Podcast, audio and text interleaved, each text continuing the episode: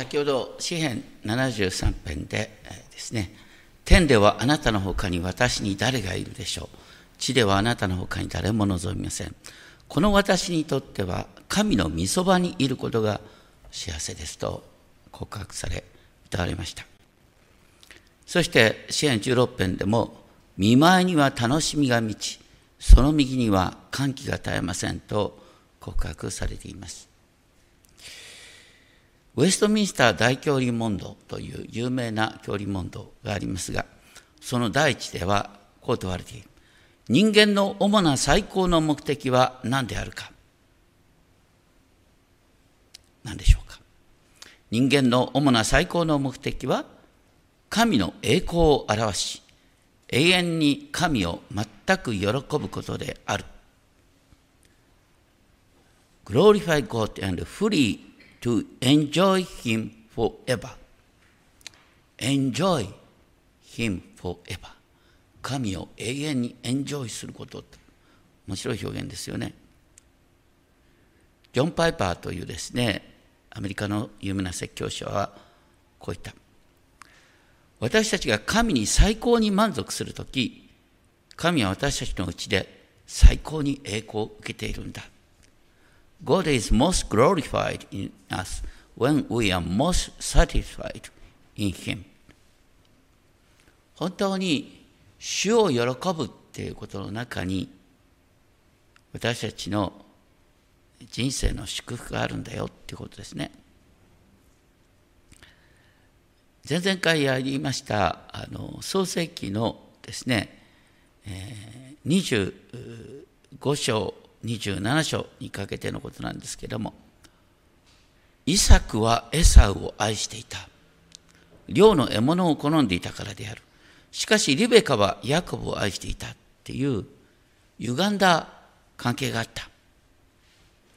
そしてイサクは自分が間もなく命が尽きそうだって思った時に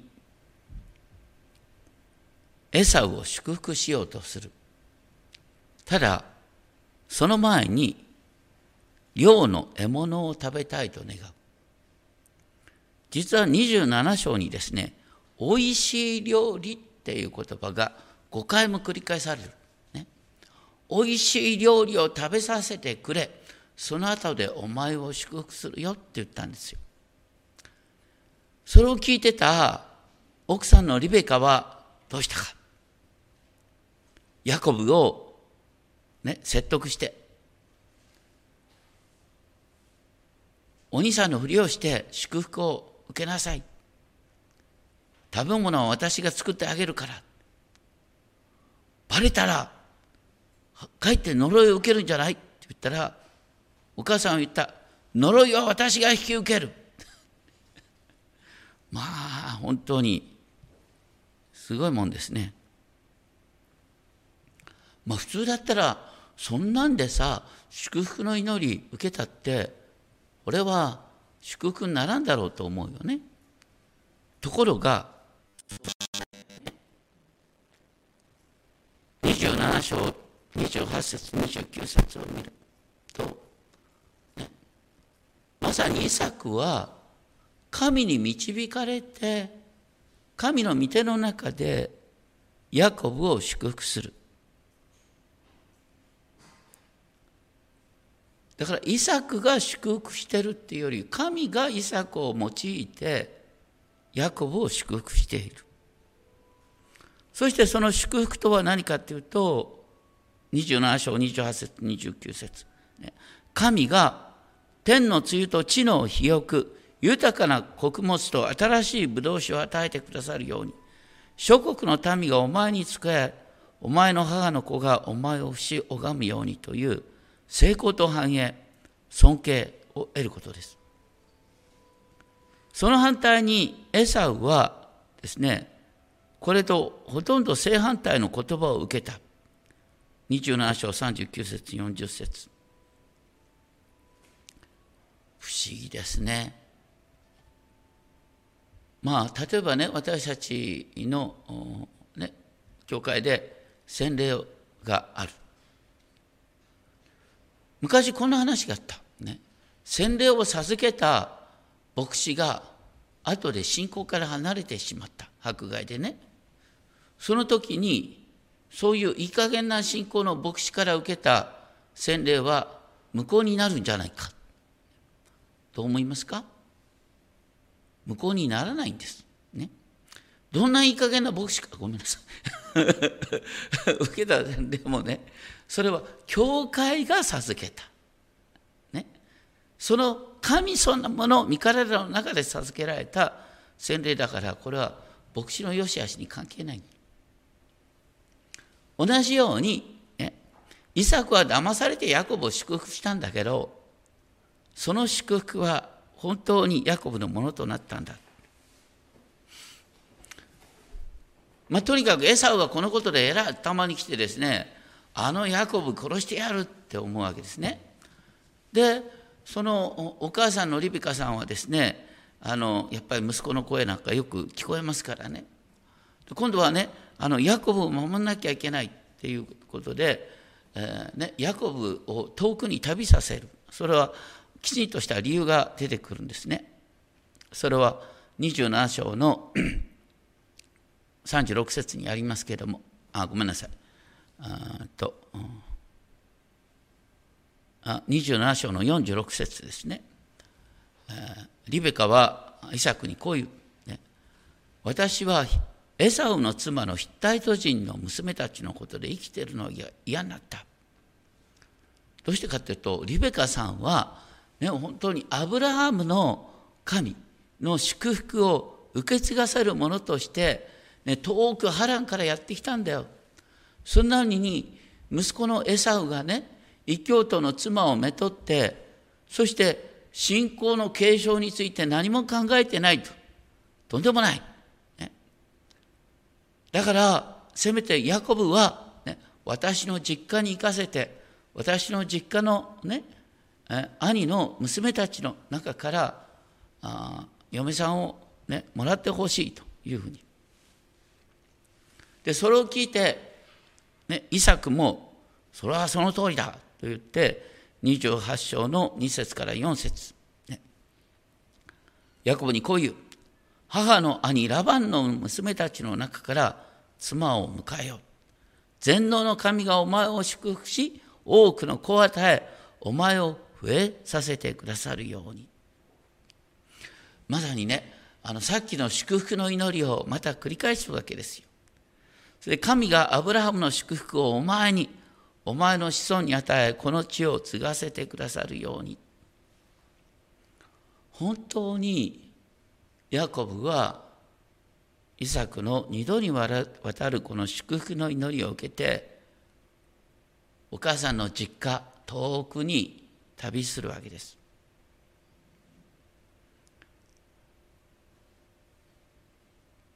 でもね一方あの エサウはどうだったかというと、まあ、祝福は奪い取られただけどエサウは家に残ってお父さんの財産受け継ぐんですよ。ね、家族もいて。かたや祝福の祈りだけ受けて何も持たずに旅をした。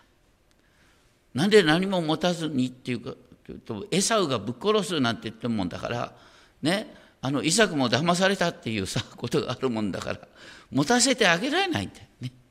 かつてあのアブラハムのしもべがですねイサクの嫁さんを探しに行った時に10頭のラクダラクダを引き連れてですねたくさんの、ね、宝物を持ってですね旅にした、ね、しもべも行ってところがヤコブは、もう杖一本で旅せざるを得なかった。皆さんだったらどっちを選ぶ？ね？祝福の祈りを受けるか。それとも財産をたくさん受け継ぐか。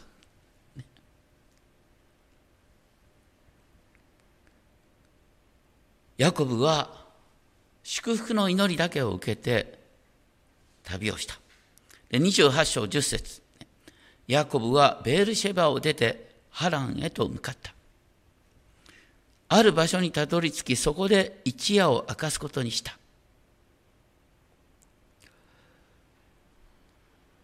そこで一夜沸かすって言ったってたった一人でね真っ暗。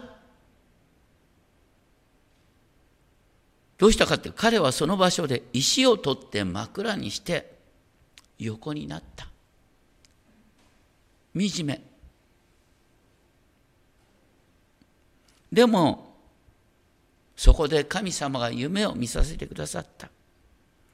28章12節。彼は夢を見た。見よ一つのはしごが地に建てられていた。その上の橋は天に届き見よ神の使いたちがそのはしごを上り下りしていた。要するに一人ぼっちだと思ったんだけど天からはしごを下ろされてきてでそのはしごを見つかいが上り下りしているたった一人のようでありながら神とのホットラインがあって見つかいが自分のためにいるんだということが見えるわけですよ。そればかりか主がねそこに立っておられた。こうおっしゃった。私はあなたの父アブラハムの神イサクの神主である。この地をあなたとあなたの子孫に与える。あなたの子孫は血の塵のように多くなる。地のすべての部族はあなたによって祝福される。見よ、私はあなたと共にいて、あなたがどこへ行ってもあなたを守り、あなたに約束したことを成し遂げるまで、決してあなたを捨てない。見よ、私はあなたと共にいる。これが聖書を貫くイスラエルの民に対する、また私たちに対するメッセージです。ヤコブはたった一人で、まさに無一文で旅をしているようでありながら、私はあなたと共にいる。そしてあなたに約束したことを成し遂げるまで決してあなたを捨てないと約束してくださった。私たちもどっかでですね、本当に切羽詰まって誰も味方がいないなんて思ってですね孤独に悩んでる時にふと神様が私があなたと共にいる語ってくださってるなってそんな記憶があるかもしれません。私たちはたった一人で神のそのような励ましを受けることができる。この神神様が私たちと共にいるっていうのは神が私たちと共にいるっていうのをヘブル語で言うと何て言うんですか？みんな知ってるよね神が私たちと共にいるインマヌエル、ね、でイエス様が誕生した時にねヨセフにこう言われるわけですよ生まれる子の名はインマヌエルと呼ばれる。イマヌ私たちと共にいる。エル。エロヒム、神が。ね。神は私たちと共にいる。インマヌエル。これがまさにヤコブのこの一人旅の中で体験できたこと。そしてヤコブは眠りから覚めて、誠に主はこの場所におられる。それなのに私はそれを知らなかった。ここは神の家に他ならない。家なんかないんだよ。石を枕にして寝てるだけなんだけど、それから神の家だって言うんだ。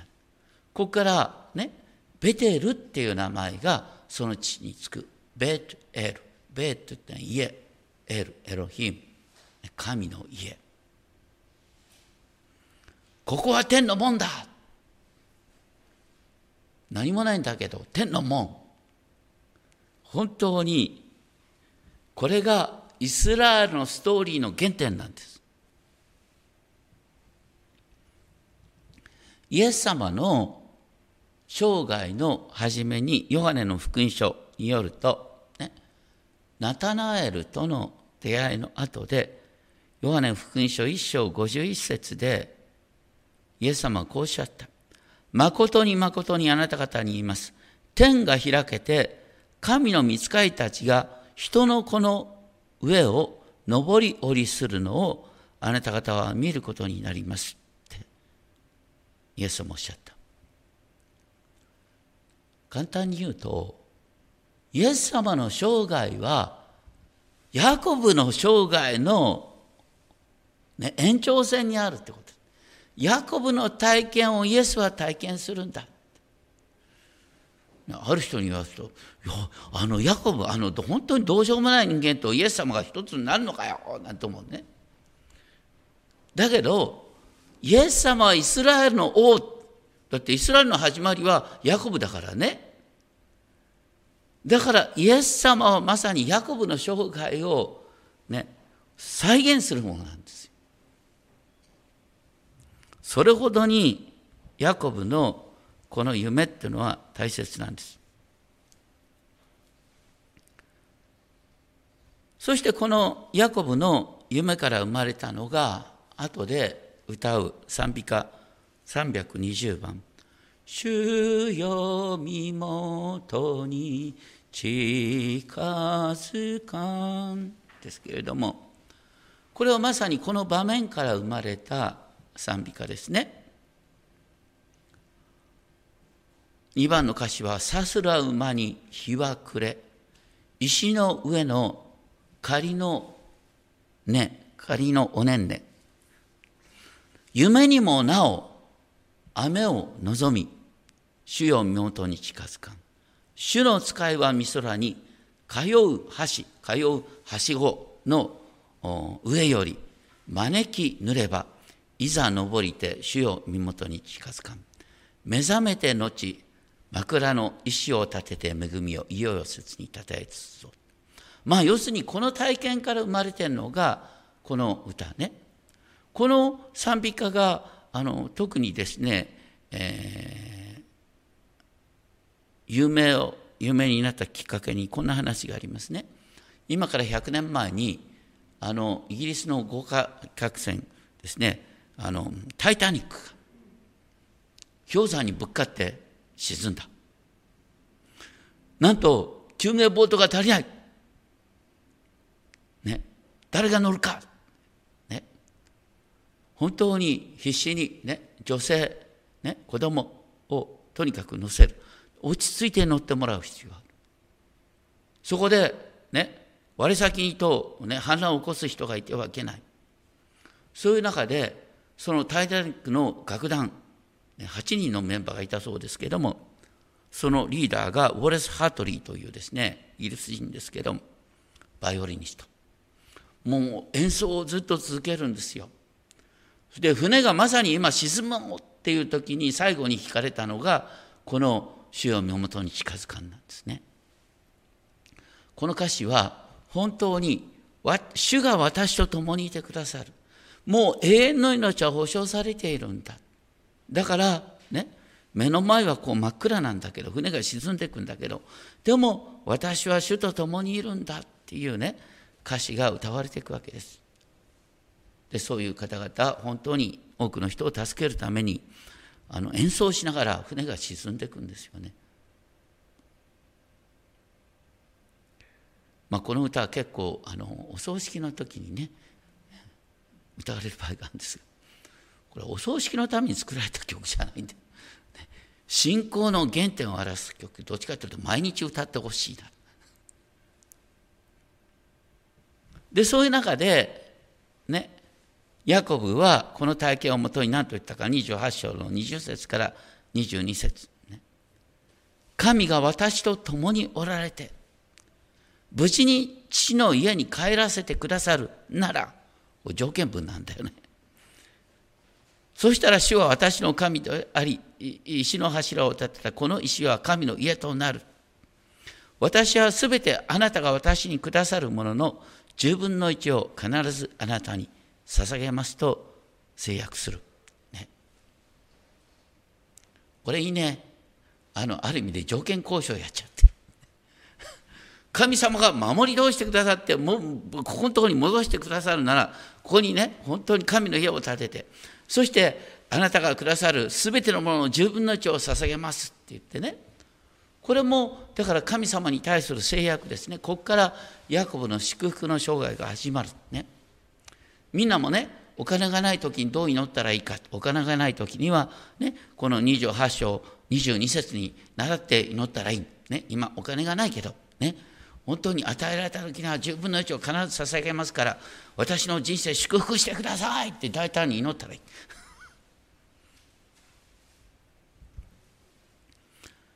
で、えー、ね、あとはごく簡単に話しますけどヤコブは、ね、その後、ね、波乱に着くお母さんの、ね、実家のあるところに着く、ね、でそこに井戸、ね、昔あのアブラハムのしもべがですね見た井戸。そこのところに行ってですね羊飼いたちがいた、ね、あのお母さんリベカさんのですねお兄さんラバンの家知ってる？って聞いたら知ってるよ！ああそこからラバンの娘がやってきた！ラケルさん。英語にするとレイチェル。ね。ラケルさんがやってきたともうあのヤコブは一目惚れ。もう感動しちゃってですねあのアブラハムのしもべだったらすぐそこで感謝の祈りを捧げたんだけどヤコブなんかそんな感謝の祈りなんかすっ飛んでしまってですねとにかくリベカさんの気を引こうリベカさんじゃない。ラケルさんの気を引こうと思って一生懸命になる。そして家に行って、えー、入れてもらってですねそしてお兄さんのラバンと交渉してですね、えー、何もないけど7年働くからねあのラケルちゃんをお嫁にくれるって言って。で7年頑張って働いた。であの婚礼を迎えた。で婚礼を迎えてですねあの翌朝になってみたら自分の横に寝てるのは誰だったか。お姉さんのレアだった。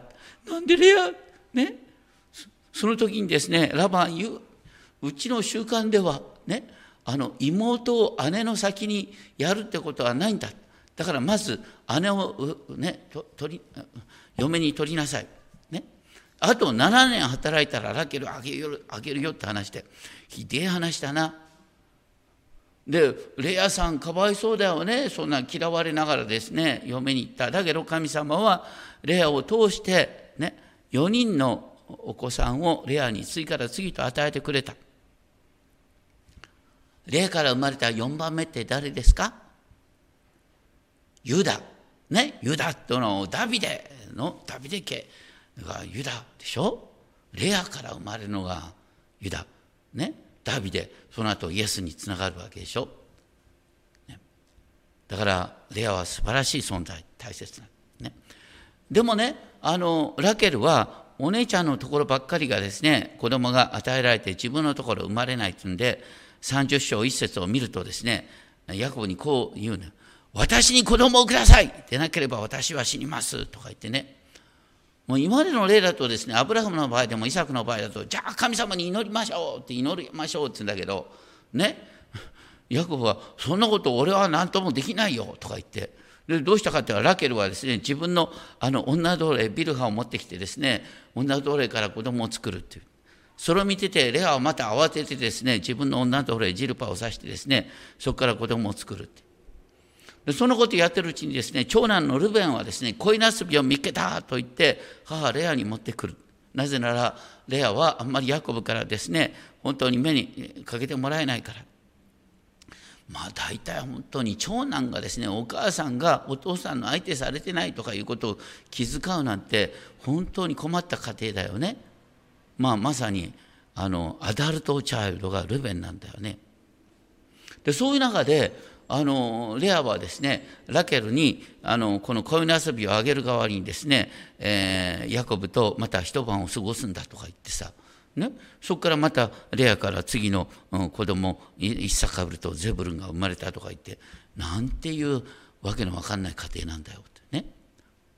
だけどそれを通して10人の息子が次から次と生まれたんですよ。でその上で神はラケルに心を止められた。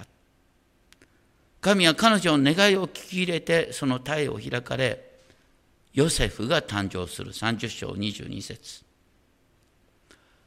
とにかくレアとラケルがね、いがみ合ってどっちが子供をね与えられるかっていがみ合ったおかげで11人の子供が生まれてこの後すぐに12番目の、ね、ベニヤミンが生まれるんだけどイスラエルの十二部族なんてさこの出発点がこういうおぞましい話よ。だけどね神様はヤコブを祝福すると言ったから家庭がめちゃくちゃでもめちゃくちゃな家庭を通してヤコブに対する祝福を表して12人の息子を与えそこから12部族が誕生するって話になってくるわけですよ。でその後ねあのヤコブはね自分のイスラエルに帰りたいと思うだって神様はねヤコブにイスラエルあイスラエルじゃなくてイスラエルの地を与える約束の地を与えるって言うんだからところがその時にだってですねあのラバンはですねそう去ってもらっちゃ困るって言うんで結局ラバンとの交渉が生まれるんですけれども。その時にねあのヤコブとラバンの間で合意したことがですねこれからねヤギとね、えー、羊の中で例外的な形島毛ブチ毛まだら毛これが生まれたらヤコブのものにしていいよって。だけどね、ラバンはね、ヤコブに去ってもらいたくないもんだからどうしたかっていうとね、こう今まであった島毛、ブチ毛、またらけのものを3日の距離をですね、離して、ね、ヤコブに何も与えないような形にして、そして俺のね、ヤギと羊を世話しろって話に、まあ本当に騙しまくりって、ね。ヤコブはかつて、ね、お兄さんを騙したでしょ？ヤコブは騙す者英語で言うと deceiver って言うんですね。それに対してラバンは何と言われるかというと master deceiver ってね。騙し手の親玉だよ、ね、人を騙す者は人によって騙される。だけどラバンはあごめんなさい。ヤコブはねこの master deceiver のラバンから騙されることによってどんどん豊かになって神様が共にいるから。騙されたって神様が共にいて、ね、ヤコブに次から次とですね島毛ブチ毛まだらけのヤギと羊を与えてくださった。一方騙したラバンは貧しくなっていったところだからね神が私と共におられるってことはもう徹底的に大切なことなんです。私たちが神を目の前に置いて神との交わりのうちに生きると騙されたって豊かになる。今日一番最初に支援37編を読みました、ね、主役で読みますけれどもこんなふうに書いてある。悪を行う者に対して熱くなるな。彼らは草のようにたちまちしおれる。主に信頼し善を行え。地に住み誠実を養え。主を己の喜びとせよ。主はあなたの心の願いを叶えてくださる。あなたの道を主に委ねよ。主が成し遂げてくださる。主の前に静まり、忍んで主を待て。主を待ち望む者、彼らは地を受け継ぐ。ただ少しの間に悪しき者はいなくなる。しかし、柔和な者は地を受け継ぐ。また豊かな平和、シャロームを己の喜びとする。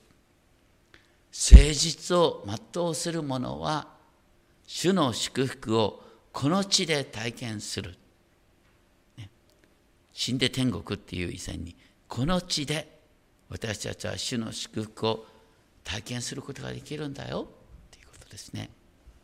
ヤコブ主の祝福だけを受けて裸一貫。でもそこからイスラエルの十二部族の始まりがある。お祈りしたいと思います。天皇お父様、私たちは本当に主の祝福の偉大さを見失ってしまうことがあります。でも主が共にいて祝福してくださるなら全てが変わります。どうかいつでもどこでも本当に主の祝福を第一に考え主を喜びながら主の前に誠実を全うする生き方をさせてください。尊き主イエス・キリストの皆によってお祈りします。アメ